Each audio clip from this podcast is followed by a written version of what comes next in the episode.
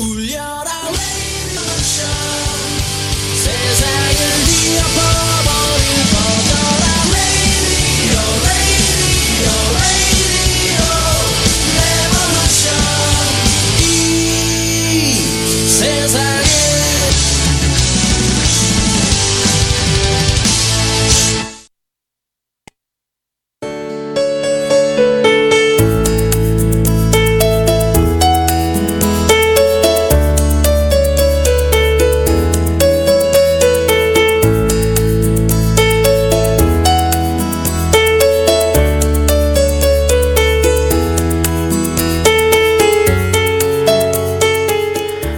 안녕하세요. 기다려주시는 분들 감사드립니다. 오늘 금요일이고요.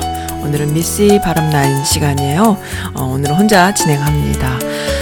어, 제가 이번 주에 너무 정신없고 바빠서 진짜 세상이 어떻게 돌아가는지 또 아줌마들 목소리는 어떤지 미처 체크 못한 시간도 꽤 길었어요.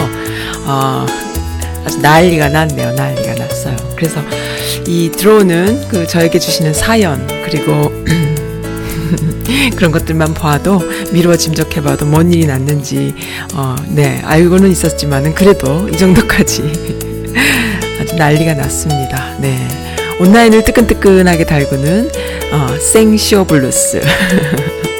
그냥 웃지요. 안 그러면은 정말 그 문희상 의원님처럼 혈압 때문에 쓰러집니다. 예, 첫 곡이에요. 신청해 주신 분이 계세요. 포지션의 미루나무 신청해 주셨는데 요곡 첫 곡으로 참 좋은 것 같아요. 이 곡 들으면서 또 이야기 나눕시다.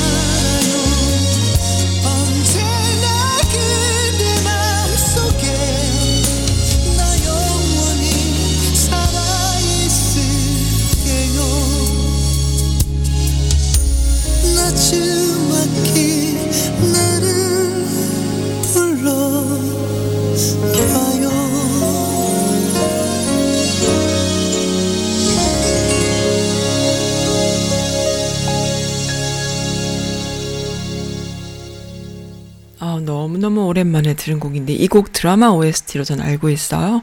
신청해 주신 분은 육아로 지친 엄마들과 함께 해요 라는 제목의 어, 제목으로 주신 글인데요. 아이디는 음 어, 없습니다. 그냥 그 이메일, 어, 주소만 있는데요. 제 사연을 읽어주실지 모르지만은 저는 라디오를 들을 시간도 없는 육아맘이에요. 아이들 재우고, 어, 재우고 먹이다 보니 너무 힘들어서 어제는 남편이랑 무진장, 남편에게 무진장 짜증을 냈어요. 근데 남편이 젖병을 씻으면서 나에게 그러네요. 음, 나 그래도 잘하는 것도 있지, 라고요. 하, 어머, 어째요. 어, 육아 참 잘해준단 말이에요. 미안하다는 생각이 들었어요. 써님은, 어, 신청곡과 사연을 받아주신다고 하셔서 사연을 남깁니다. 라고 하셨는데요. 어, 이렇게 스윗한 남편이 있나 봐요.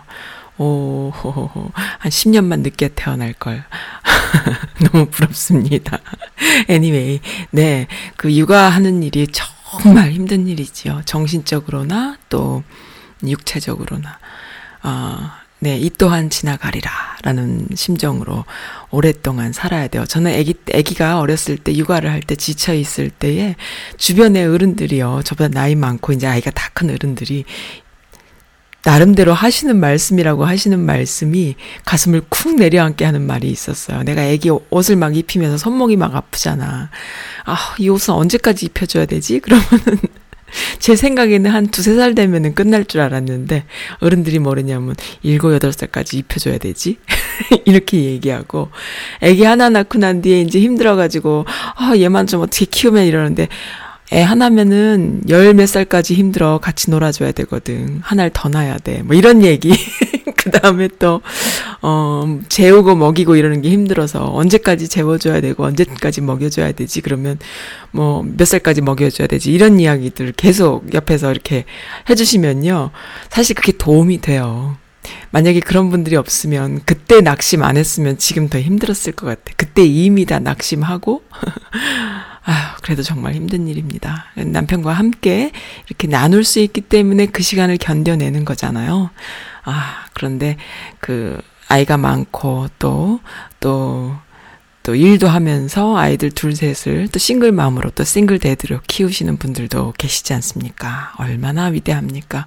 그러니까 본인들의 그 정신적인 어 멘탈 붕괴는 뭐 말할 것도 없고요. 육체적으로 너무 힘들고 어 그러한 근데 그 어, 인류를 위한 봉사예요. 어떻게 보면은 그 아이들을 잘 키워서 어, 이 세상에 내놨을 때에 어, 멋진 사람으로 키울 수 있다라는 그런 책임감, 멋지게 키워내서 어, 성실한 사람으로 키워, 뭐 인재까지는 아니더라도 어, 멀쩡한 인간 하나의 인간으로 만들어내는 그 노력, 그 책임감과 인내심.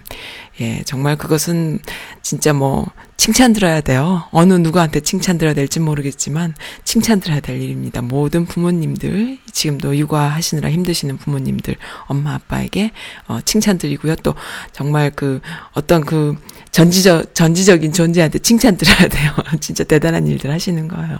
본인들은 어쩌다가 아빠가 되고 엄마가 됐지만은 그것을 어 이렇게 해나가기 위해서 본인이 또 얼마나 그 성숙해 나갑니까? 그러면서 우리 사회가 가는 것이지요.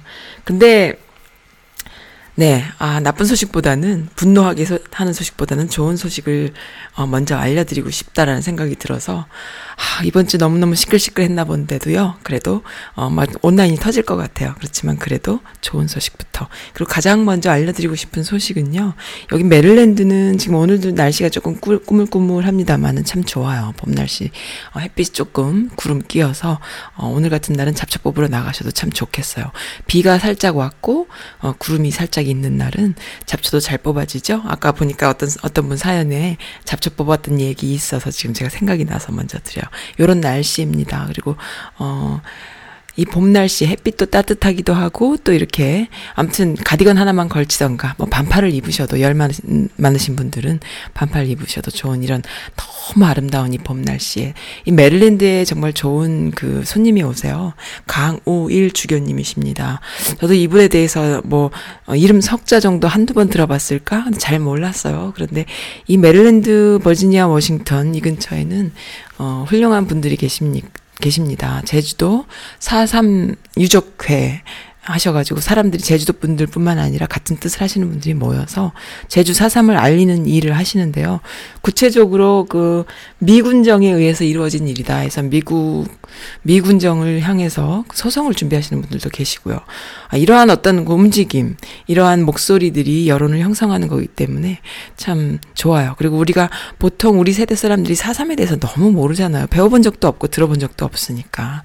근데 이제 이러이러하게 알려지는 것들이죠. 근데 그 사삼에 대한 일을 많이 하신 어 천주교 거의 뭐 그 추기경급의 그 어, 높으신 분이라고 해요. 제주도에 계시는 주교님이십니다. 사삼 사건과 사건과 현대사의 아픔을 넘어 평화의 세상으로 하시면서 강우 강우일 주교님께서 메릴랜드에 오세요. 그래서 5월 4일이에요. 토요일 오후 6시에 어 메릴랜드 그 St. John's Episcopal Church라고요. 여기 Ellicott City에 뭐 St. John Episcopal Church, St. John Church 하면 다 뜹니다. 거기에 이제 어, 오십니다. 오셔서 강연하시는데요. 이 동네 사시는 분들이 많이 오실 수 있겠지요. 어, 네. 이 동네에 사시는 분들 중에 선즈 라디오 들어주시는 분들은 어, 일요일 오후에 아이들 손 붙잡고 오셔도 좋고요. 한국 현대사에서 정말 빼놓을 수 없는 응축 엑기스 같은 사건이자 사건이잖아요. 그리고 그것을 고스란히 어, 받은 제주도 분들 정말 존경합니다. 그 슬픔, 그 6.25 전쟁, 한국 전쟁 때 또 일제 시대와 한국 전쟁을 거치면서 슬픔과 애환 우리가 들었던 건 그게 다인데. 사실 그 이후에 제주 4.3과 또 5.18 광주 이렇게 특별한 특, 특수한 지역에서 그 어, 특별한 지역에서 더 받은 상처들 어, 너무 끔찍하잖아요. 몰랐습니다. 그래서 다시 한번 알게 되는 그런 계기가 되는데요. 아마 이 동네에는 많은 포스터와 홍보물이 아마 배치가 될 거예요. 꼭 한번 함께 하셔서 아 이런 일이 있었구나. 제주도 분들이 아니셔도요. 함께 할 수 있는 그리고 그 슬픔과 고통을 어, 위로할 수 있는 그런 좋은 기회가 됐으면 좋겠고요. 그리고 교포들 분으로서 교포분들로서 미국에서 어, 목소리를 내는 데에 어, 함께 동참해 주셨으면 좋겠습니다. 좋은 행사요. 그리고 이 머, 버지니아, 워싱턴, 이 수도권 지역, 메릴랜드를 포함해서 이 지역에는 이럴 뿐만 아니라 좋은 강연들이 계속 있어요. 어, 보통 보면 한국일보라던가 뭐 중앙일보 뭐 이런 신문에 나는 게 다인데 젊은 사람들은 그런 신문을 많이 안 보잖아요. 안타깝습니다. 젊은 사람들 신문을 많이 보면 좋은데 저부터도 잘 안 보게 되는데요. 그래서 잘 몰라요. 근데 이제 그 그러니까 이제 이런 행사들이 있거나 뭐 좋은 강연이 있을 때에 신문을 보시는 나이 드신 분들은 그래도 어 오시는 분들이 또 오시고 또 오시고 합니다. 그런데 젊은 분들 어 물론 아이 키우느라 바빠서 그러실 수도 있지만 아내분이 못 오시면은 남편분이라도 부부 중에 한 분이라도 참석하셔서 이렇게 좋은 강연을 꼭 듣는 기회를 가졌으면 좋겠어요. 그리고 이런 행사들이요, 보면은 그 가면은 막 맛있는 음식도 있고요. 사람, 좋은 사람들을 만날 수 있는 기회도 되고요. 참 좋습니다. 그러니까 신경 쓰셔서 꼭 신문에 나서 못 보시더라도 온라인을 통해서라도 좀 잘 체크하셔서 이 동네에 이 워싱턴 수도권 지역에는 정말 정치인들뿐만 아니라 저명하신 그리고 훌륭하신 개념 있는 분들의 강연이나 초대가 가끔씩 있어요. 그러니까 꼭 어, 신경 쓰셔 참석하셔가지고 좋은 분들과의 인맥도 만드시고 맛있는 음식도 또 먹으시고 그리고 세상 돌아가는 이야기 그리고 진실 어, 진실을 좀 알 수 있는 그런 기회들을 많이 만들었으면 좋겠다. 너무 개념들 없이 살면은 그게 또 아이들한테 갑니다. 그러니까 우리가 개념 있게, 어, 머리에 개념 탑재하고 살 수 있는 기회. 근데 뉴욕이나 뭐 LA를 제외하고 이 버지니아, 메릴랜드 지역은 이러한 좋은 어, 일이 있다라는 거 항상 조금씩 조금씩 있어요. 몇 달에 한 번씩, 어, 수혜를 받는 사람들이 되면 좋겠습니다. 그래서 끊임없이 우리가 어, 사회에 서 교육받는 그런 개념 있는 사람들로 어, 살 수 있도록 예 좋은 그 강연들이 계속 있습니다. 제가 또 선지 라디오에서도 끊임없이 어 정보가 들어오는 대로 소식이 들어오는 대로 또 알려드릴게요. 예, 5월 4일 토요일이에요. 강오일 주교님 오십니다. 엘리커 시티에. 그리고 또 좋은 소식 먼저 알려드릴게요. 음. 참 그 빼놓을 수가 없어요. 대통령님의 성공적인 외교 해가지고 이거 뭐 신문이나 방송에서 별로 떠들지 않는 이야기들을 시민들이 또는 청와대가 직접 올려주는 소식들을 제가 좀 봐- 봤더니요. 이 32조라는 말에 눈이 반짝 뜨여요. 뭐냐 하면은 우즈베키스탄과 어, 트르크메니스탄 그리고 어, 이렇게 두 국가 우즈베키스탄이 우즈베키스탄과 트르크메니스탄 두 국가에서 총 32조를 확보했다. 성공적인 외교다. 중앙아시아 세 3개국을 어, 방문하셨었잖아요. 근데 그 중에 이제 우즈베키스탄 13조, 트르크메니스탄에서는 19조. 자원 없는 우리나라가 할 수 있는 인적 기술 인프라가 큰 힘이다 하시면서 하면서 이렇게 그 외교를 많이 어그 무역뿐만 아니라 여러 가지로 그렇게 해서 32조에 그 근데 사실은 실제로 이것이 이루어지거나 어 잘 되면은 그 이상의 또 문화적인 부가가치도 생기는 일이잖아요. 참 좋죠. 하나같이 보도도 외면하는 기레기 언론 야당들 지금 무엇이 중요한 중요한지 모르는구나. 어 대통령님 감사합니다라는 어떤 어, 분이 쓴 글과 함께 제가 소개시켜 드립니다. 이 중앙아시아 방문하셔서 국빈 대접을 받으시면서 어, 문화 사절단으로서 그리고 그 한국 한국 문화 그 1700년 전부터라고 했던가요? 우즈베키스탄과 의 왕래가 뭐 한국과의 그런 그 친분, 그다음에 문화적인 어 왕래. 그리고 또 이제 일제 시대 때의 그 연해주를 중심으로 하는 독립운동 하시는 분들의 본거지이기도 했던 그런 곳에 대한 이런 여러 가지 커뮤니케이션을 하고 서로 이렇게 우방으로서의 관계들을 맺는 작업을 쭉 이렇게 보니까 얼마나 멋진지 몰라요. 정말로. 그리고 또 홍범도 장군인가요? 그리고 또 두 분의 두 분의 그 홍범도 장군 말고 두 분의 또 그 독립운동 하신 분의 유해를 아주 뭐 대통령 전용기로 예쁘게 태극기로 싸가지고 뭐 화물칸 이런 게 아니고요. 정말 제일 좋은 상석에 탁 해가지고 어, 모시고 오시더라고요. 그리고 대통령과 어, 영부인께서 뒤를 쫓아서 이렇게 걸어오시면서 어, 비행기에 이렇게 태우고 그 다음에 내릴 때도 예우를 갖춰서 그러니까 이 정부에서 가장 수많은 일들이 있지만 가장 잘하는 일은 바로 이러한 보훈에 대한 일인 것 같아요. 그러니까는 이거는 문정권이 사력을 다해서 하시는 것 같아. 이 보훈을 바로 세우는 것이 바로 이 토착 외구들을 어 에게 약을 뿌리는 일이거든요.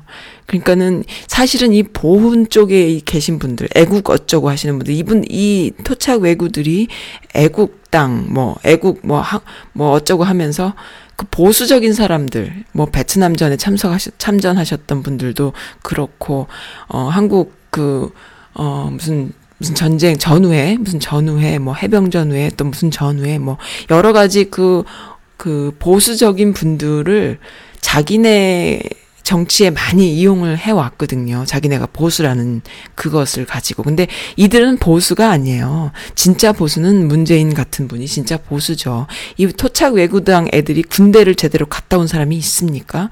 얘네들은 보수가 아니에요. 정말 그 적폐 중에 적폐. 그 자신들이 가지고 있는 기득권을 이용해서 부패하고 좋은 것만 다 먹는 그 정말 질이 멸렬한 적폐. 그 암덩어리인데요. 진짜 보수는 뭡니까? 몸을, 우리 몸이 잘 될 수 있도록, 잘 갈 수 있도록, 혈액순환이 잘 될 수 있도록, 약도 먹고, 보약도 좀 먹고, 운동도 좀 하고, 어, 때로는 아플지라도 침도 좀 놓고, 그리고 암덩어리가 있으면 병원 가서 대수술을 받아야 되잖아요. 근데 이들은, 어, 암덩어리예요. 그래서 몸이 쇠하게 되는 거죠. 본인들의 세포만 계속 불려 나가는 거예요. 좋은 단백질 다 뺏어가고요. 근데 이제 그거를 도려내기 위한 작업을 하는 어 가장 큰 어, 책임을 갖고 태어난 정부가 문정권이잖아요. 근데 그, 이, 이 사람들은 뭐라 그러냐면은 자기네가 암덩어리라는 얘기는 안 하고 다 같이 죽는다, 뭐 이러는 거죠. 사실 수술 잘못하면 다 같이 죽어요. 그리고 잘못 건드렸다가 암덩어리가 더 커져요. 그래서 조심해서 잘 해야 됩니다. 정말 잘 해야 되고, 그리고 이 민주주의적인 그 절차, 어, 법, 법에 의한 절차에 의해서 암덩어리를 수술하긴 정말 힘든 일이에요. 수술대에 올라서 칼로 오려내는 거는 누가 못해요.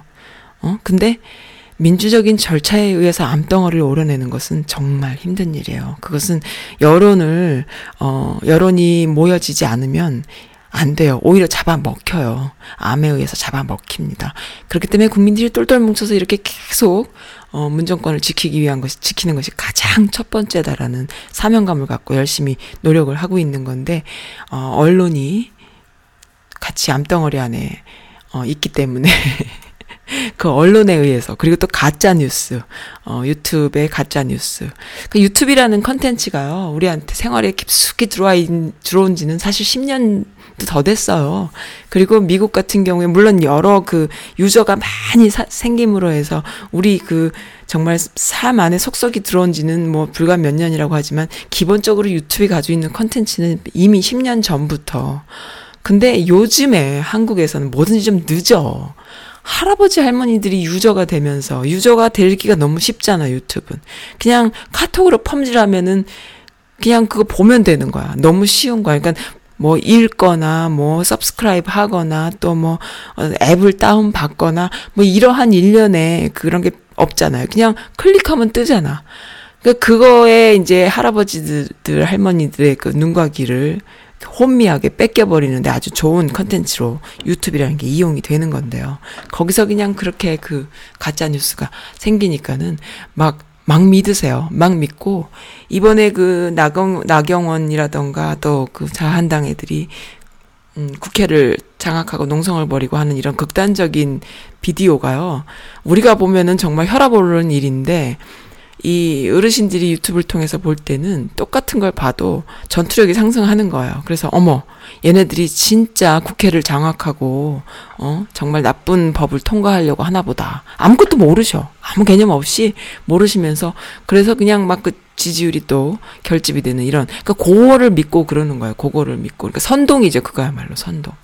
그러니까 가만히 있으면 아무 문제가 안 되고 잘 돌아가는데 걔네들은 이 순간을 그냥 넘어가면 안 되고 더 극단적인 방법. 그러니까는 평화 집회를 할 때에 어 그 중간에서 그 낑겨 가지고 폭력을 유도하는 애들이 있잖아요. 그런 애들 보고 삐끼라 그러나요? 뭐라 그러죠?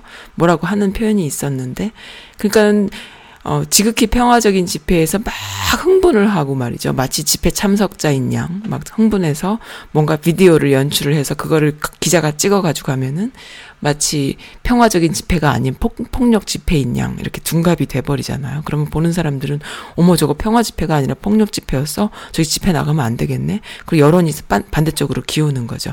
이러한 그 쇼에 아주 대단한 애들이에요. 그 자한당 애들은 국회의원을 하는 일이 그 일 말고는 없어요. 맨날 결석하고요. 국회에 출석도 안 하고요. 그러면서 세비는 받아가면서 한 번씩 카메라 들이댈 때 그렇게 쇼를 하는 거예요. 그러니까 그거에 이제 아주 익숙해 있다. 명배우들이다.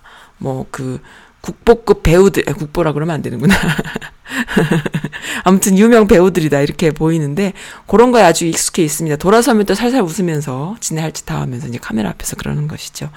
그렇게 해서 이제 그 없는 지지율을 어떻게라도 확보 하나라도 확보하기 위한 그리고 평범한 사람들을 흥분시키기 위한 그래서 갑자기 어뭐 그 문, 문재인 얘기만 나오면은 보통 국민들은 너무 좋아하는데 갑자기 문재앙이라고 막 이렇게 떠드는 노인네가 한 명이라도 더 생기도록 그렇게 마, 마음에 평범한 마음에 분노를 쌓, 쌓는 그런 작업들을 계속 하는 거야. 그래서 지난번에도 말씀드렸잖아요. 우리가 보는 뉴스 중에 그냥 내가 나라를 사랑하고 우리나라가 잘 되길 바라는 교포의 마음의 한 사람으로 살고 있는 사람인데 갑자기 흥분하게 만들어. 어머, 나만이 다 빨갱이 소굴이 됐나 봐. 어머, 이러면 안 되는데?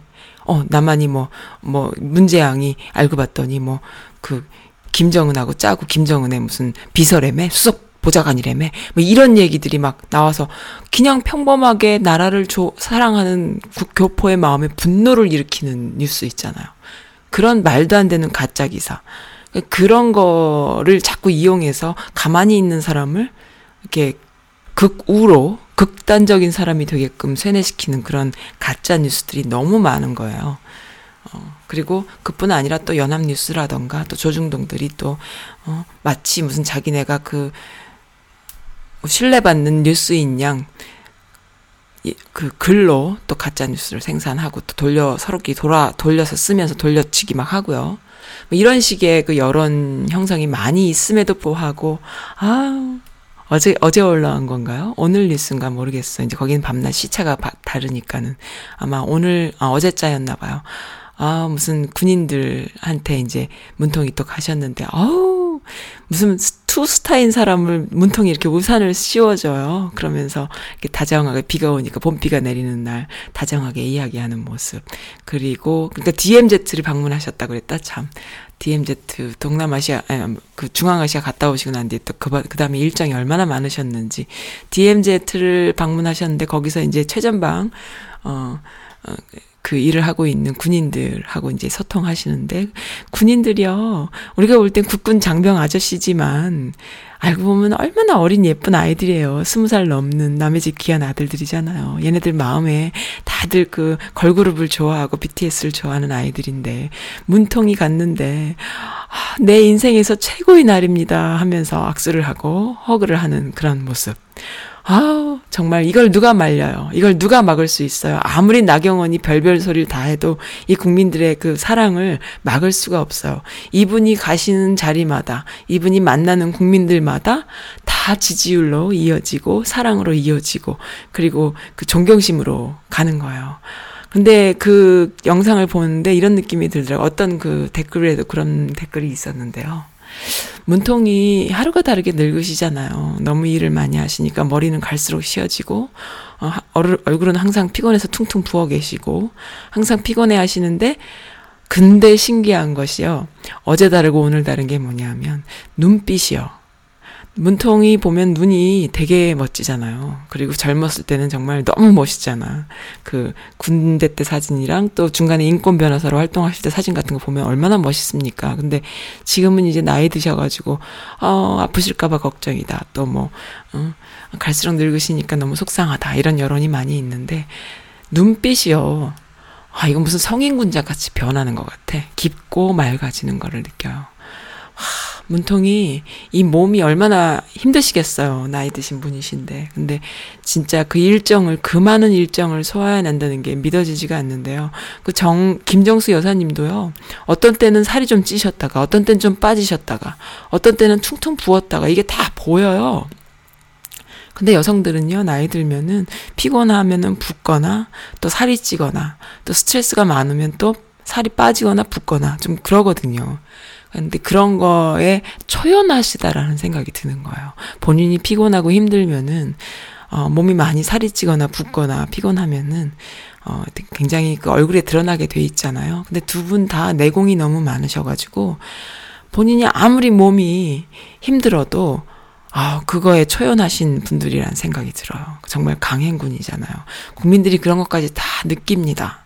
그리고 댓글에서도 다 느껴져요. 저뿐 아니라. 그런 말씀 꼭 드리고 싶고요.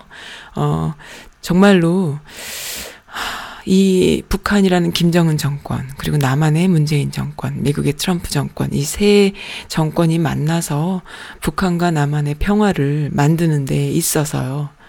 저는 그런 생각이 들어요. 지난번에도 이 말씀 드린 적이 있는데, 트럼프 정권이 남북 화해에 엄청 도움을 줄 것 같죠. 왜? 김정은과 트럼프가 만나서 악수하고 허그하는 그 기사에, 그 뉴스에, 그 영상에 우리가 어떤 그 호감도를 느꼈기 때문이에요. 시청률이 올라갔다라는 거죠. 그 이상도 그 이하도 아닙니다. 무슨 트럼프가 우리한테 평화를 줘요.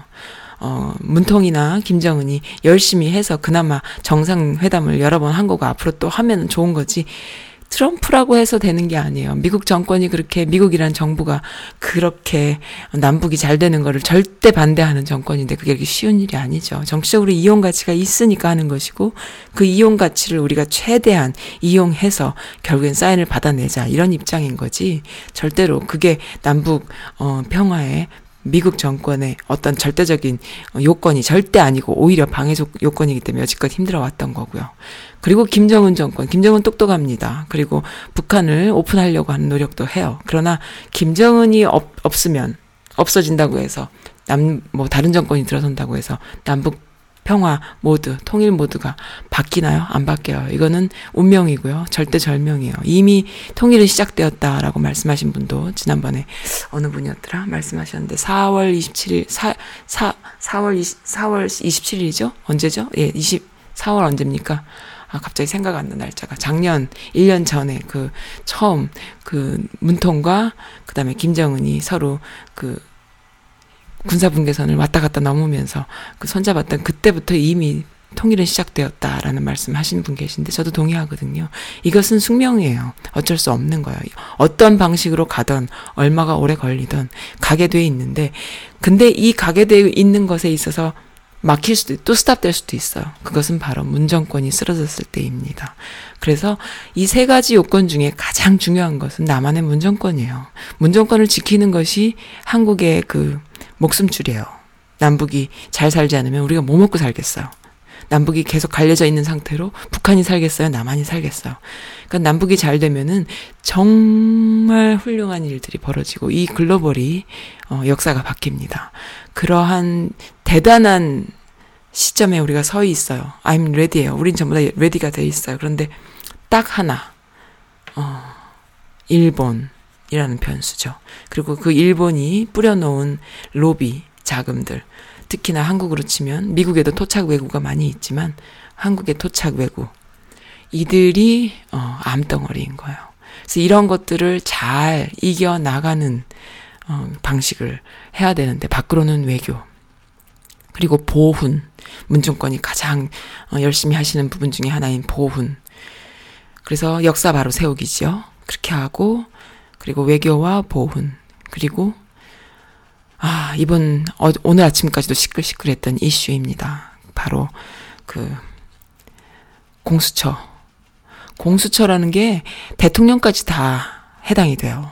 그러니까는 공무원들 7천여 명을 감시할 수 있는 법안이에요. 여지껏 국회의원이던 검찰이던 다 그렇게 썩으면서도 들어갔다 금방 나오고 면제, 면책 대상이고 했던 것을 없앨 수 있는 국민들이 정말로 원하지 않는 어, 국회의원이라던가 검찰 그리고 공무원들, 고위 공무원들을 끌어내릴 수 있고 깜빵에 보낼 수 있는 법안이에요. 문정권이 스스로 그 법안을 정말로 나중에요. 혹여라도 문정권이 끝나고 난 뒤에 뭐 노무현 대통령님도 말도 안 되는 이 일로 검찰에 소환되지 않으셨습니까? 본인이 만든 자료예요. 본인이 김대중 정권보다도 훨씬 더 많은 방대한 그 청와대 자료를 다 남기고 가셨는데 그 자료는 본인은 볼 수 있는 거예요. 본인이 만든 거니까. 다른 사람들은 볼 수 없어요. 지금 본인은 열람할 수 있는 거예요. 그거 열람했다고. 그거를 싹 다 뒤집어 씌워서 무슨 훔쳐갔네 어쩌네 하면서 결국에는 여론이 같이 이제 기레기들이 짜고 국민들은 아무것도 모르고 그런가 보다. 그렇게 해서 너무나 황당한 음, 죄목으로 끌려, 이렇게, 그 검찰에 가는데, 그걸 또 삼, 삼사가 생중계를 하잖아요. 고속버스 같은 거, 버스를 타고, 어, 그, 봉화에서 서울까지 가는 모습을 막 항공 촬영을 하고 말이죠. 그 수모와 치욕. 정말 상상할 수 없는 일을 했죠. 근데 만약에 문통이, 어, 정권을, 임기를 마치고 내려왔는데, 그때는 뭘로 걸릴 것 같으세요? 공수법으로 걸릴 수 있는 거예요. 근데 공수법을 지금 시행하시느라고. 그러니까 이거는 정말 아, 너무너무 위험하지만 본인들을 위한 칼인데도 불구하고 본인들이 해야겠다. 왜? 하지 않으면 안 되니까. 적폐들을 한테 써먹 적폐들을 오려내기 위해서는 그러니까는 수술할 때요 생살도 자르잖아요. 암덩어리 자르려면 생살 자르잖아요. 그런 심정으로 하는 목숨을 걸고 하시는 거거든요. 국민들이 이거 알고 있습니다. 정말로. 정말 피눈물 나는 일인데요. 이 적폐들과 토착 외구들을 어떻게든 민주적인 절차에 의해서 어, 법 앞에 세울 수 있으려면은 정말 우병우 같은 놈들 더 이상 안 만들려면은요 해야 돼요. 그래서 나도 다 들어간다 하면서 다 집어넣는 거예요. 진짜로.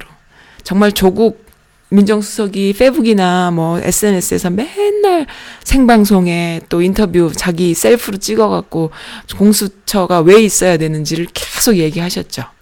이러한 정보들을 접하는 분들과 접하지 않는 노인분들을 상대로 지금 전쟁이 이루어지고 있는데요. 어르신 분들, 이 방송 들으시는 분들 중에는 어, 물론 그런 어르신들은 뭐 많지 않으실지라도 아, 이민 1세 아줌마 아저씨들도 많이 계시다고 생각이 들어요. 특히나 아줌마들은 개념 탑재한 아줌마들 많이 계십니다. 그런데 이제 아저씨들은 미씨나 미즈비를 하시지 않는 분들 중에 이제 선즈라디오 애청자분들이 자꾸 생기고 계신데요. 그런 분들께서 어, 잘 모르고 계셨다거나 오해하고 계셨다면은 어, 좀, 아, 그렇구나. 그래서 그렇게 시끌시끌한 거구나. 수술하려면요, 시끄러워요. 근데 민주적인 절차에 의한 수술은 더 시끄러워요. 그래서 아주 난리가 났네요. 여론 한번 말씀해 드릴게요. 네. 아, 일단 제 웹사이트부터 갈게요. 웹사이트에도, 아이고, 이건 또 뭡니까? 도깨비님 또 들어와 주셨네요. 네, 본방 사수합니다. 우리 어, 우리 문통님 사랑합니다. 라고 크레이지 마미님이 올려주셨는데요. 아이고, 중앙아시아 갔다 온 뒤로 또 무슨, 여기서 또 가셨네요. 아마 잠도 안 주무시고 가신 것 같아. 문재인 대통령 강원도 속초, 어, 서울시 공무원 연수원을 통해 방문해서, 그러니까 이 서울시 공무원 연수원이라는 데가 뭐냐면, 멋지게 빌딩을, 이렇게 건물을 지어놨는데, 이 공무원들 연수 가는 곳이었던 거예요, 속초에. 그돈 들여서 만든 거죠. 근데 문통이 여기를 개방해라. 어, 산불로 어, 피해를 입은 이재민들을 위해서 이 건물을 다 개방해라 이렇게 했어요. 그래서 정말로 이리로 가셨네요. 여기를 방문해서 샘, 산불 피해 이재민들을 만나서 진심 어린 위로를 하고 계시다라는 사진. 어, 제목이요. 대, 이런 대통령 또 없습니다. 입니다. 그래서 국민들이 그리고 또 국민들한테 인사하고요. 참 눈물 나는 어, 해피해피님은 이건 또 뭔가요? 어제 드린 이거 좀 써주신 지 좀 되신 거구나. 써님만 알고 계셔야 합니다. 하면서 조용필의 일몰 신청해 주셨네요. 아이고, 제가 스킵할 뻔 했어요. 어, 해드릴게요. 잠깐 적어놔야 돼. 또 까먹어. 정신벌 없어가지고. 어, 저도 이 곡 좋아요. 조용필의 일몰. 이거 맨 마지막 곡으로 틀어드릴게요. 네, 저만 알고 있을게요. 감사드립니다. 해피해피님. 귀여우세요. 어, 잡초 뽑다가 크레이지마미님이 주신 사연 읽어드릴게요. 어, 얼굴이 한쪽만 탔어요. 완전히 아수라백작. 그래도 잡초 뽑으면서 열받는 일 궁시렁거리며 풀어버릴 수도 있고, 깨끗해진 잔디밭을 보며 힐링할 수도 있고, 흙과 풀을 만지면서 자연과 함께하는 기분도 느낄 수 있고, 어, 그래도 좀 슬프기는 하네요. 봄볕에는 며느리 더, 며느리만 내보낸다는 얘기가 있잖아요. 어, 김이 10개 추가합니다. 이러면서 나이 듦을 인정하고 너그러지는 것 아니겠어요? 뽀송하고 희던 피부도 주름과 기미가 생기는 것을 인정하면서, 어, 나베 같은, 나베 같은 여자 개소리도, 어, 너는 떠들어라 할 수 있는 관대함. 싸움을 거는 것들을 교회에서는 아마 사탄이라고 한다죠? 그럼 옆, 교회에선 사탄이고 역사 앞에서는 토착외구, 세상 사람들은 국샹이라고 하지요. 나베라고도 합니다. 근데 저는 그냥 미친년, 미친년이라고 하고 싶어요. 다른 말 붙이기도 귀찮아요. 말 붙이는 건 그, 그 여자 작업, 그 여자 직업이더만요. 어, 그 짓거리 하면서 그 엄청난 세금 뜯어가니, 국, 한국 국민들 정신 차리세요. 개콘도 아니고 돈 벌기가 그렇게 쉬워서야 되겠습니까? 에구, 왜 저, 제, 예, 제 김이 얘기하다가 또 외구 이야기로 넘어갔을까요? 김강석의 이젠 떠나가세요라는 노래 신청하신다고 아마 그 나베한테 불러드릴 노래인가요? 어, 그런가 모르겠네요. 내가 준비 잠깐만 준비해 아 준비해 놨습니다. 그리고 이건 또 뭐예요? 이건 제가 아, 이 미씨 목소리 담는 시간 맞지요? 오늘 금요일 오랜만입니다. 전투력 상승하는 뉴스 보고 열 받아서 저도 미씨로서 목소리 내고 싶어서 왔어요. 저것들이 저렇게라도 해야 깡패들이 모두 모여 지지율 만들 수 있으니 저러는 거예요. 지네들이 들었던 소리를 근거도 없이 마구마구 아 본인들이 항상 들었던 말을 어, 마구마구 자기네가 던지면서 민주주의를 외치는 꼬락서니가 정말 가소롭네요. 왜 아침 이슬도 지네 거고 촛불 시민도 지네 거라고 하지 그러, 그러냐? 어, 한국 국민들 진짜 착해요. 저런 나베를 죽이는 사람이 없다니 멕시코 같았으면 벌써 다 여러 명 죽였을 것 같은데 말이죠. 암튼 삽질을 통해 무덤을 파는 것이지요. 어, 열받은 뉴욕주 시골 아짐이에요. 써님 화이팅! 오늘도 본방 사수 이렇게 하셨네요. 아, 도, 도깨비님 흥분하셨나? 아니면 제 라디오를 기다리시느라고, 그, 아니면 무지 바쁘셨나? 막, 그, 오타도 많습니다. 네, 그러면은, 어, 예. 그런데 이제 일단 요거, 요거는 읽어드렸고, 지금 여론이 이렇다라는 거. 근데 또 이제 온라인상의 여론도 읽어드려야죠. 진정한 공권력의 힘을 보여줄 때라는, 어, 글이에요. 너무 좋은 글이어서 읽어드릴게요. 그 댓글도 참 많습니다. 오늘 JTBC 뉴스 보다가 뒷목, 뒷목 잡았어요. 21세기 자유민주주의 국가라는 곳에서 깡패 국회의원들이 공수처 관련법이 접수되는 것을 막으려고 관련 사무실을 점거하고 헌법 수호를 외친다. 외치, 외칩디다. 웃어야 할지 울어야 할지. 그 이전에 대학생들이 국회 점거하고 노동자들이 점거하면 불법이라고 잡아가던 그 공권력 다 어디 갔나요? 얼마 전 나경원 의원 항의하러 왔던 그 대학생들 막 발빠르게 끌어내고 끌어내던 그 경찰들 다 어디 갔어요? 국회의원이란 것들이 정당한 법 절차를 무력으로 막는 거 이거 불법 아닙니까? 문재인 정부 이럴 때 강력한 공권력의 힘을 보여줘야 합니다. 미국 경찰들 저럴 경우 깔 없이 다 잡아가요. 뭐가 무서워서 저런 깡패들을 가만둬요? 정당한 법 절차도 땡깡 부리면 다 막을 수 있는 나라는 정말 미개한 국가예요. 이럴 때야말로 공권력이 국민의 삶을 위해 법치 수호를 위해 나서야 할 때입니다. 아, 세상 어느 문명국에서 국회의원이란 것이 법안 접수를 몸으로 막고 팩스로 접수되는 것조차 막아보려고 문 걸어 잠그고 팩스를 때려 부순답니까? 무력으로 입법 저지하는 저 자한당 국회의원들 제발 좀 쳐 넣으세요. 이렇게 어, 글을 써주셨네요. 아, 명문장들이에요. 음, 네. 아직도 그런 걸 봐야 되느냐. 지들이 만든 법인데 더 웃기는 건 바로 이 법을 지네가 만든 법이라는 거죠. 법대로 하니까 난리. 법은 만들어도 법대로 하면 안 되는 그들만의 세상. 진짜 자한당 쓰레기들 좀 치워버렸으면 좋겠어요. 정말이에요. 정, 정말 안 보면 좋겠어요. 만약에 이들이 우리 대한민국에 지금 없다면은 얼마나 잘 나갈까? 생각만 해도 끔찍하게 잘 나갈 것 같아, 진짜. 아. 참. 네. 그리고 또 누가 보면 독립운동, 민주화운동 하는 줄 알겠네. 보고 있으니 가소롭네요. 뭘 위해서 그렇게 목숨 걸듯이 합니까? 양심도 없는 것들. 국민을 위해서, 서민을 위해서. 그 반에 반에 반만큼이라도 해봐라. 정치의 야만, 야만성이 드러나는 하루였네요. 주어는 없습니다. 이렇게 하셨어요. 어, 네. 여론이요, 어, 이렇습니다.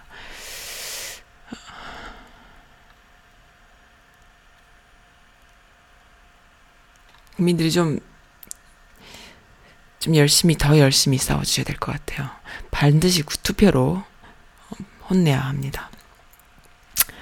그리고 또 윤석열을 협박한 어, 태극기 모독단 얼굴 공개 이것도 뭔가 싶어서 봤더니 어, 유튜브에다가 윤석열을 집 앞에 가가지고 막 죽인다고 협박하고 막 난리를 치는 이런 모자는 무슨 베레모를 쓰고요.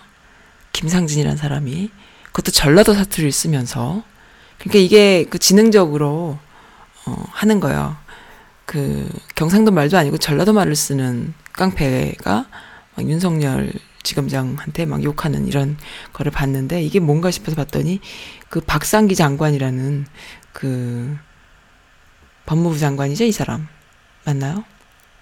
네. 윤석열 협박 유튜버 중대범죄다 하시면서 수사를 지시했다고. 아, 멋집니다. 좀 이렇게 그 법 앞에 어, 말도 안 되는 짓 하는 사람들요. 이렇게 형평성 없이 하지 말고 그대로 좀 했으면 좋겠어요. 문제는 이제 법원이라던가 검찰이 어, 적폐 쪽에 있기 때문에 골 때리는 상황들이 많이 벌어지는데 그래도 어, 가능하면 그렇게 하면 좋겠네요. 네, 대통령과 국회의원도 수사 대상이랍니다. 공수처. 어, 수사 대상 대통령 포함 7천여 명. 와, 정말 눈물 나는, 어, 역사는 그래도 진보합니다. 옛날에 그, 누가 그랬죠? 아, 이름이 생각이 안 나네요. 아, 그 말이 생각이 나네. 노통 탄핵하고 국회의장이 했는 말. 이 비슷한 말이었는데, 지네가 노통을 탄핵하면서. 아, 정말 진짜. 유고무원이에요. 네, 국회의원 소환제. 어, 구, 동물 국회를 만든 동물 라베당 국회의원을 소환하는데 동참해 주세요. 또, 국회의원. 어, 소환하자라는 구, 예, 이게 국민 소환제, 주민 뭐 국민 뭐야 국회의원 소환제 등등 별별 일들이 다 있지만 이게 예, 참 자유한국당 지지도가 24%로 국정농단 사태 이후에 최고치라고요. 바로 그런 걸 노리는 거예요. 그러니까는 어, 이렇게라도 어, 좀 흩어져 있는 표를 모으기 위한 정말 어떻게 보면 쇼죠, 쇼. 어, 뭐 이해는 됩니다만은. 하, 그래서 제가 좀 좋은 소식부터 알려드린 거예요, 오늘은. 어, 네. 나비에게 들리는 노래, 들려드리는 노래, 김광석의 이제는 떠나가세요. 크레이지 마미님, 들어주세요. 이제 떠나가세요 그대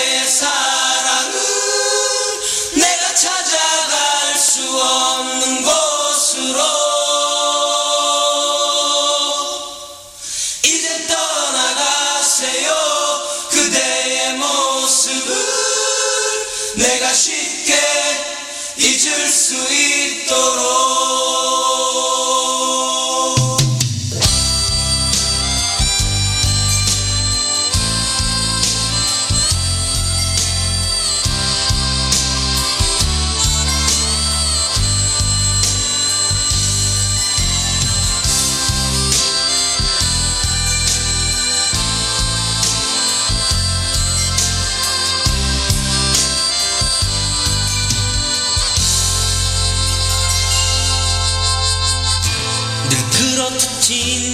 진실이가 말했었지.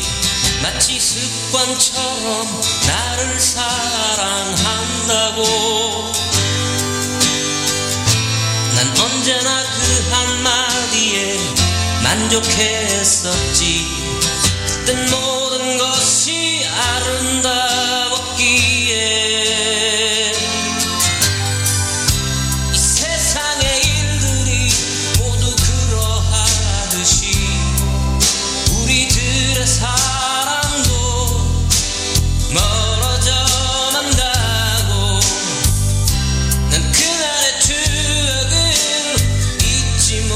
mucha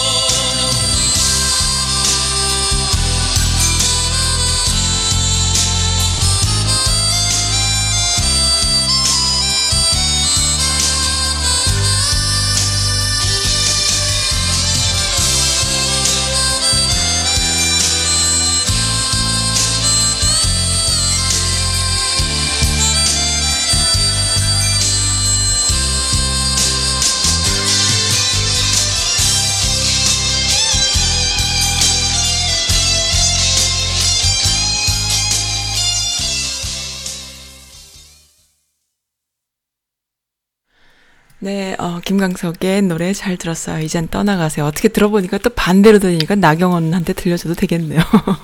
제가 지금 어떤 동영상이 올라, 누가, 누가 주셔가지고 지금 링크 주셔서 듣다가, 보다가, 어 표창원 의원님이 화내시는 걸 보고, 네, 어우. 멋져, 멋졌습니다. 어, 그, 부, 독재 타도라는 말을 하는 걸 보고 화가 나신 거야. 어떻게 니네들이 독재 타도라는 말을 하느냐. 지난 정권 때에 용산 참사, 그리고 그 백남기 의원 물대포로 돌아가신 것, 그 다음에 제주 강정마을 등등의 어, 사건이 있을 때마다 국민들이 그렇게 죽어나갈 때마다 니네들이 했는 말이 뭐냐. 불법을 저지르면 벌을 받는다. 뭐 어쩌고 이런 얘기 하지 않았느냐. 어? 근데 지금 지금 니들이 독재 타도를 외치느냐, 그 입에서 어떻게 그런 말이 나오느냐 하면서 막 화가 나신 거예요. 아, 그래도요, 이런 분들이 지금 문정권에 그 많은 그 민주당에 있다라는 건 정말 감사한 일이에요. 뭐 우리가 일을 잘하네 못하네 어 시, 시시때때로 비판을 하지만요. 그래도 민주당이 있어서 감사한 거죠. 그렇게 어 그 안에 옥석은 있지만 그래도 있다는 것이 감사하다 이렇게 보고 항상 어 그때 그때 국민들도 국회의원을 써먹을 수 있어야 돼요. 그냥 국회의원을 내가 잘 뽑아서 그 사람이 내 대신 일을 해주겠지. 근데 안 했을 때 열받아. 그래서 어, 저 사람도 똑같은 놈이었어. 이런 마인드로 살면 안 돼요. 똑같은 놈이든 안 똑같은 놈이든 그 사람을 잘 써먹을 수 있도록 국민들이 컨트롤 할 수 있으려면은요. 이러한 공수처도 필요하고요. 여러 가지가 필요합니다. 그래서 계속 견제해야 돼요.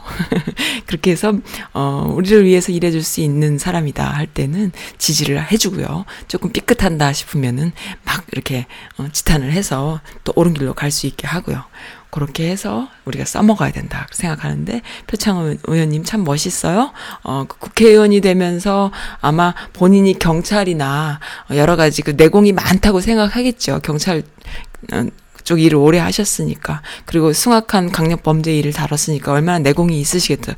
보통 사람에 비하면 엄청나게 내공이 있는 사람임에도 불구하고 아마 이 정치판에서 내공을 쌓기가 엄청 힘드실 거예요.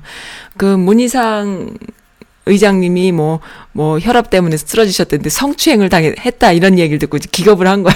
근데 그 동영상을 봤는데 성추행은 무슨 성추행이야. 오히려 여자한테 당하더만. 근데 이 여자라는 사람이 남자인지 여자인지 잘 구분이 안 가게 특이하게 생긴 사람이더라고요. 근데 뭐 어쨌든 그거야, 그렇다 치고. 근데 이제 쓰러지셨어요. 그래서 병원에 입원을 하셔서 수술 받아야 되는 상황이고 혈압 때문에. 근데 이분이 얼마 전에 그 좀 됐죠. 나경원 의원이 국회에서 막 어 뭐 김정은의 무슨 수석 대변인이다 이런 말을 하는 걸 보고 이제 열이 받아서 막 고성이 오가니까는 문희상 국회의장님이 그때 그러는 거예요. 이렇게 어 다들 조용하시라. 참고 견디시라. 그것이 민주주의다. 어? 다 참고 견뎌야지만 된다. 그래야 성숙한 민주주의 만들 수 있다. 이렇게 싸우지 말아라. 이렇게 중재를 합니다. 하, 그런 내공이신 분이 성추행이란 넘어, 하는 거에 넘어가서 지금 혈압 때문에 쓰러졌네. 진짜 이건 무슨 개콘도 아니고요. 어, 죄송합니다. 어, 무사히 쾌차하시기를 바랍니다. 참. 네. 아, LA 친구님 가끔, 어, 주시는 분이세요. 잘 듣고 있습니다. 라는 짧은 한마디로, 어, 네. 어, 해 주시면서 회상, 김성호의 회상 신청해 주셨어요. 이것도 걸어 놨습니다. 김성호의 회상, 그 다음에 조용필의 일몰 두 곡 또 걸어 놨고요. 그 다음에 이제 이번에 또 이번에 또 이슈가 됐던 것이 그 김어준의 해안이죠. 김어준이 뉴스 공장에서 라이브를 방송하는 동안에 계속해서 그 김관영, 그 바른미래당 김관영과 인터뷰를 하는 데 있어서 그 여러 가지 이야기들을 하다가 권은이라는 어, 숨어 있는 그 뭐라고 해야 되죠? 폭탄이죠, 폭탄. 그러니까 안철수가 심어 놓은 폭탄을 우리가 모르는 것 같다. 라는 취지의 이야기를 그렇게 하진 않았지만 권은희를 좀 잘 살펴야 된다 얘기를 계속 했답니다. 하고 난 뒤에 그렇게 됨으로 인해서 어 권인 권은희가 그 진짜 첩자처럼 거기서 이제 반대표를 아니 찬성표를 던지게 되는 이런 상황이 되면은 모든 게 다 수포로 돌아간다. 몰랐던 거죠. 근데 정말로 그 정치 어, 그 수에 말려들 뻔 했어요. 뭐냐면은, 안철수 쪽, 안철수 개인 권은희가 그 오신환이라는 사람이 자기는 그, 어, 자기는 반대한다. 그러니까 이, 그, 뭡니까? 갑자기 또 생각이 안 나네요. 어디 갔어? 네, 패스트 트랙이죠. 패스트 트랙 통과, 사실상 통과, 또 김어준이 해냈다 하면서 권은희를 잡아냈고 안철수에게는 1패를 안겼다. 그러니까 이 김어준이란 사람이 대단한 사람이에요. 완전 영리한 여우다. 라면서 이제 댓글들도 참 너무너무 잘했어요 하는데 이걸 이제 같이 국민들도 본 거죠. 보면서 같이 만들어 나가는 역사인 거예요. 그래서 이제 권인, 권은이란 사람을 주목해야 된다라는 힌트를 계속 주었고, 같은 밤이당이지만은, 어, 글쎄, 그럴까? 라고 이제 오히려 아닐 텐데 라고 생각했던 김관영이 나중에 지켜보니까는 정말로 권은희의 행동이 의심스러웠고 그렇게 해서 그 권은희를 거기서 빼냄 빼 그 멤버에서 빼면서 같은 당이니까는 본인이 이제 빼면 김관영이 빼면서 어 사실상 패스트 트랙을 성공 통과할 수 있게 돼버리는 이런 상황이 된 거죠. 안 그랬으면은 모든 것이 숲으로, 숲으로 돌아갈 수 있었던 건데. 그러니까 이것은 무슨 얘기냐 하면은 이렇게 해서 권은이라는 사람이 거기서 반대를 하고 오신환이라는 사람은 원래 내가 반대했다라고 막 얘기를 하고 그래서 여론의 지, 지목을 받습니다. 어, 저 바른미래당 오신환은 어, 반대래. 그 지목을 받는 동안에 권은희를 신경 쓰는 사람은 아무도 없어지는 거야. 근데 마, 막상 정말로 일을 해내는 건 권은인 거야. 결정적인 일을 해내는 건 권은이고. 그렇게 해서 그게 반대가 통과가 안 돼 버리면 패스트 트랙이 통과가 안 돼 버렸을 때 그 공은 어디로 가느냐? 결과적인 공은 어, 안철수가 다 먹는 거예요. 왜 안철수계 사람들이 하는 거니까. 그런 식으로 가려고 했던 거죠. 근데 그거를 다 무산시켜 버린 거예요. 깨트려 버린 거죠. 짝짝짝 박수 드립니다. 그렇게 해서 실질적으로 통과될 수 있도록 만든 것이 사실은 김어준이다. 이런 이야기로. 아, 참 비밀이 없네요. 어, 그리고 그 아무리 가짜뉴스가 판치고 엉망진창 국회라 하더라도 국민들이 이렇게 하나하나 지켜보고 패를 볼 수 있는 거. 참 너무 좋아요. 역시 김어준이에요. 멋집니다.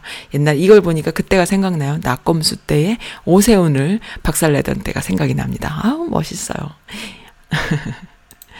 네, 오늘 뭐 썰을 풀었는데 벌써 시간이, 어이구, 한 시간이 다 돼가네요.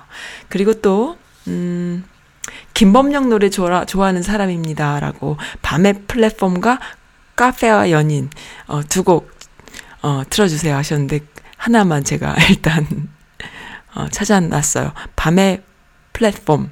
이렇게 해서 세 곡 있는데요. 일단 그러면은 김성화의 회상 LA 친구님 항상 들어주시고 어, 지지해 주시는 분 아마 LA에 계신 어, 좀 유명하신 분 같아요. 제 생각에는. 아무튼 그분 어, LA 친구님께서 신청해 주신 곡 먼저 듣고요. 그 다음에 어, 클로징 하겠습니다.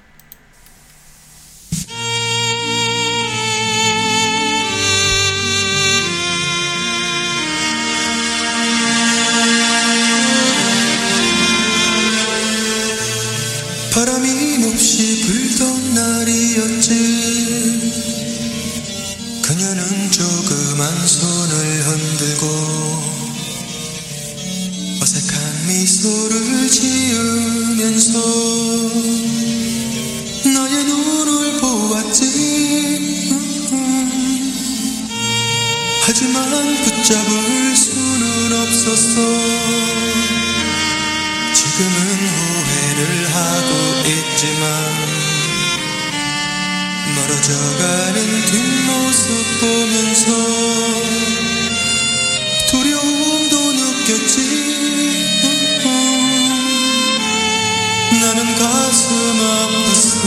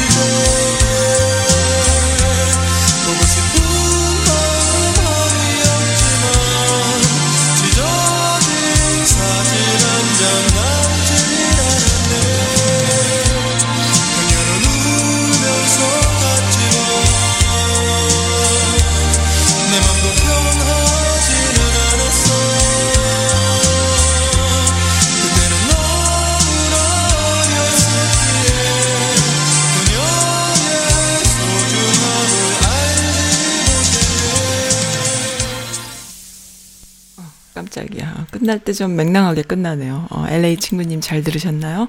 어, 김, 어, 김성호의 회상. 이 곡 좋아하시는 분들 참 많았는데, 옛날에, 그죠?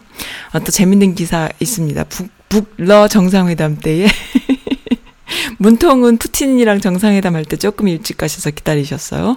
어, 푸틴이 늦게 오는 걸로 유명하다고 하잖아요.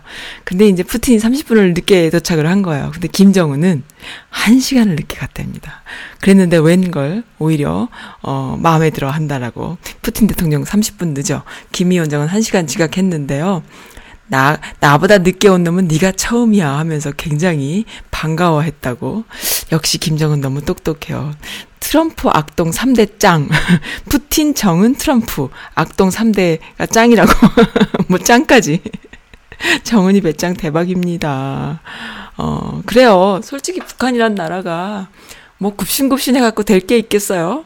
이제 뭐 배째 배째 이러는 거지. 그러니까 너무 멋있어요. 그러한 주- 그 외교를 오랫동안 해온 거죠. 무슨 뭐 핵 만들어 가지고 핵까지 쏠 거라고 위협하는 사람 애들이 무슨 자살 폭탄 테러의 마인드로 사는 애들이 무슨 그게 있겠어요. 배짱 짱입니다. 아, 대단하다, 정은아. 그러니까는 남토, 남한의 그 문정권 같이 그렇게 자상하고 배려하고 사랑에 평화적인 그러한 외교 와, 어, 대화할 수 있는 그런 외교와, 그 다음에 북한의 이런 배짱 두둑한, 어, 외교 두 개가 만나서 뭐가 될까요? 너무 궁금해집니다. 아이고, 참 잘 돼야 될 텐데. 웃을 일이 아닌데, 그죠? 너무 낙관적으로 생각하면 안 되는데. 어쨌든, 그래도 뭐, 감사한 일은요. 북한 애들은 미국에 단련이 돼 있고요. 그리고 남한은 토착 외국에 단련이 일본에 단련이 돼 있습니다. 그래서 일본과 미국 아 진짜 이 진짜 이 아 정말 어. 참 미국이란 나라 진짜 나빠요. 어? 그 정치하는 거 보면 정말 나빠요. 그리고 그런 거 있잖아요. 미국 국내에서 사는 국민들은 그래도 뭐 사회보장 제도라던가 또 아니면 민주주의 또는 그 이민자의 나라라는 이유로 Asian이나 이런 외국인들이 살 수 있는 또 경기가 이렇게 전 세계 국제 시장이기 때문에 어 자, 자국에서 작은 자국에서 고생하느니 미국에 와서 똑같이 좀 더 고생하면은 좀 더 잘 먹고 잘 살 수 있지 않을까 이런 어떤 미, 아메리칸 드림 이런 컨텐츠가 아니라면 은 진짜 미국은요 하, 정말 나쁜 짓을 너무 많이 하는 그런 나쁜 짓을 많이 하기 때문에 국내는 또 이렇게 잘 먹고 잘 사는 그런 거잖아요. 아유 참 아이러니입니다. 그래서 미국에 와서 여기서 살고는 있지만 그리고 한국에 비해서 뭐 여러 가지 제도들이 성숙해 있고 그리고 국민들의 그 의식 수준이 높은 부분이 있기 때문에 또 아직까지는 그래도 정의가 살아 있는 부분들이 많이 있기 때문에 가는데요. 아유, 참 미국은 큰 나라예요. 그래서 별별 문제들이 다 있고 그리고 가장 중요한 건 총기. 총기 소지, 총기 자유 이러한 문제들은 뭐 미국이 없어질 때까지 어 바뀌지 않을 일이다라는 걸 생각할 때에 좀 겁나죠. 무섭죠. 어떻게 될지 몰라요. 아무튼 그렇습니다. 그렇고 어 그러한 미국을 어 이렇게 건드리고 마치 무슨 어, 잠자는 사자의 코털을 건드리는데 나중에는 잠, 잠자던 사자가 깨듯이 계속 뭔가 이렇게 할 수 있는 그 근성, 북한의 근성, 그 다음에 남쪽의 그 착한 국민들의 그 인내심. 예, 한국 국민들 정말 대단해요. 대단한 국민이에요. 그, 뭐, 개돼지라던가, 뭐, 냄비 근성이라던가, 뭐, 이런 식의 비하하는 표현들로 우리가 정말로 그런가 보다 생각할 필요가 없어요.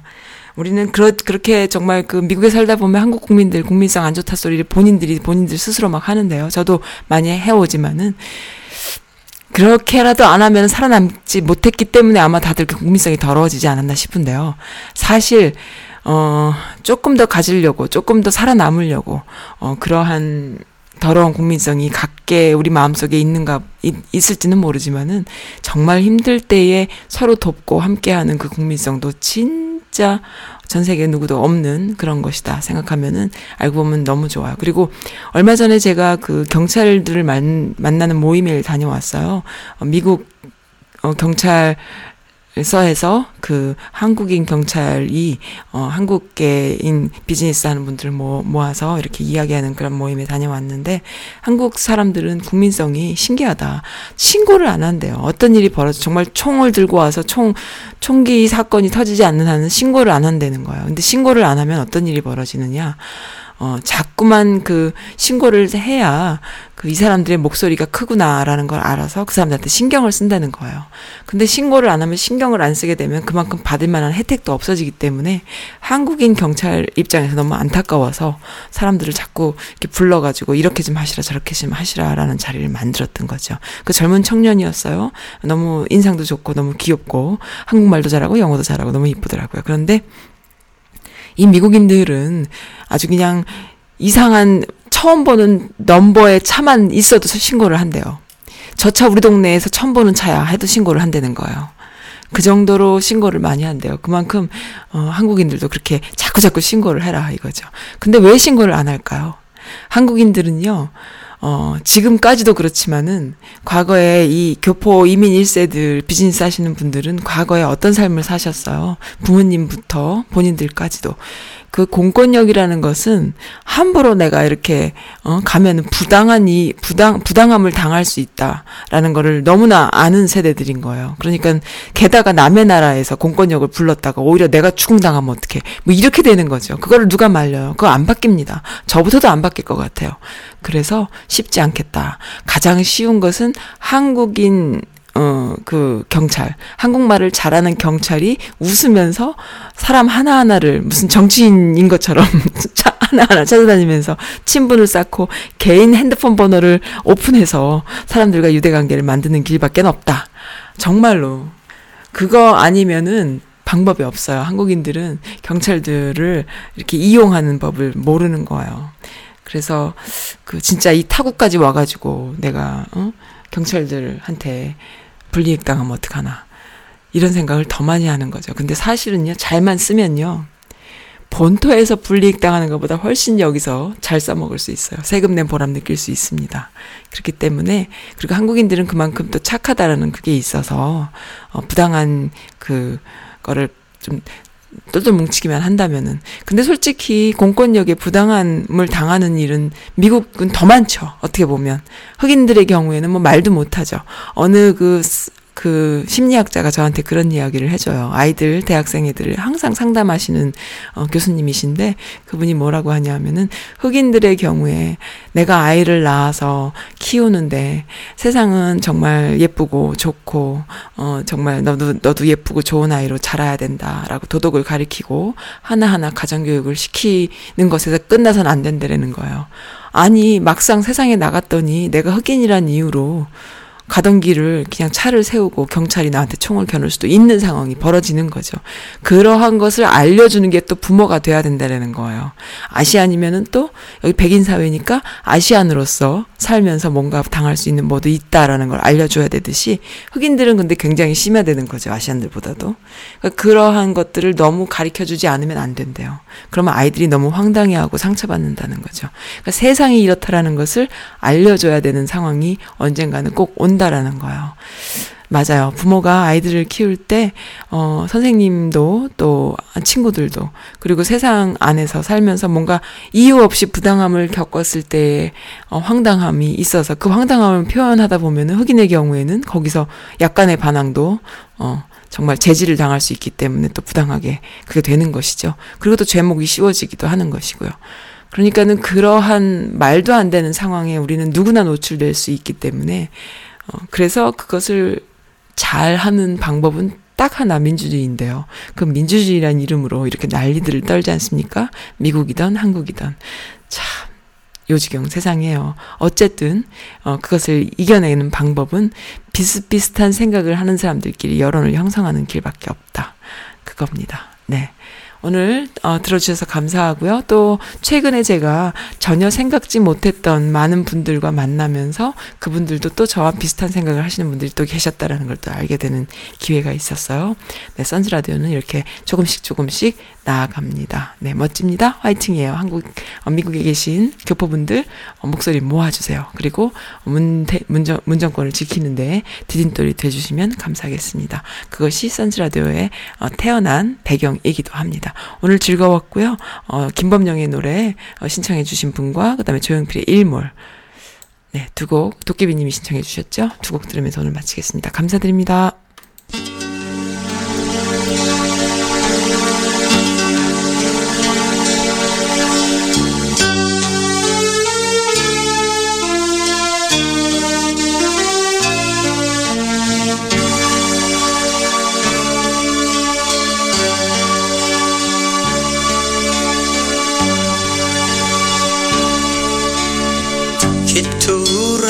슬피 울던 밤.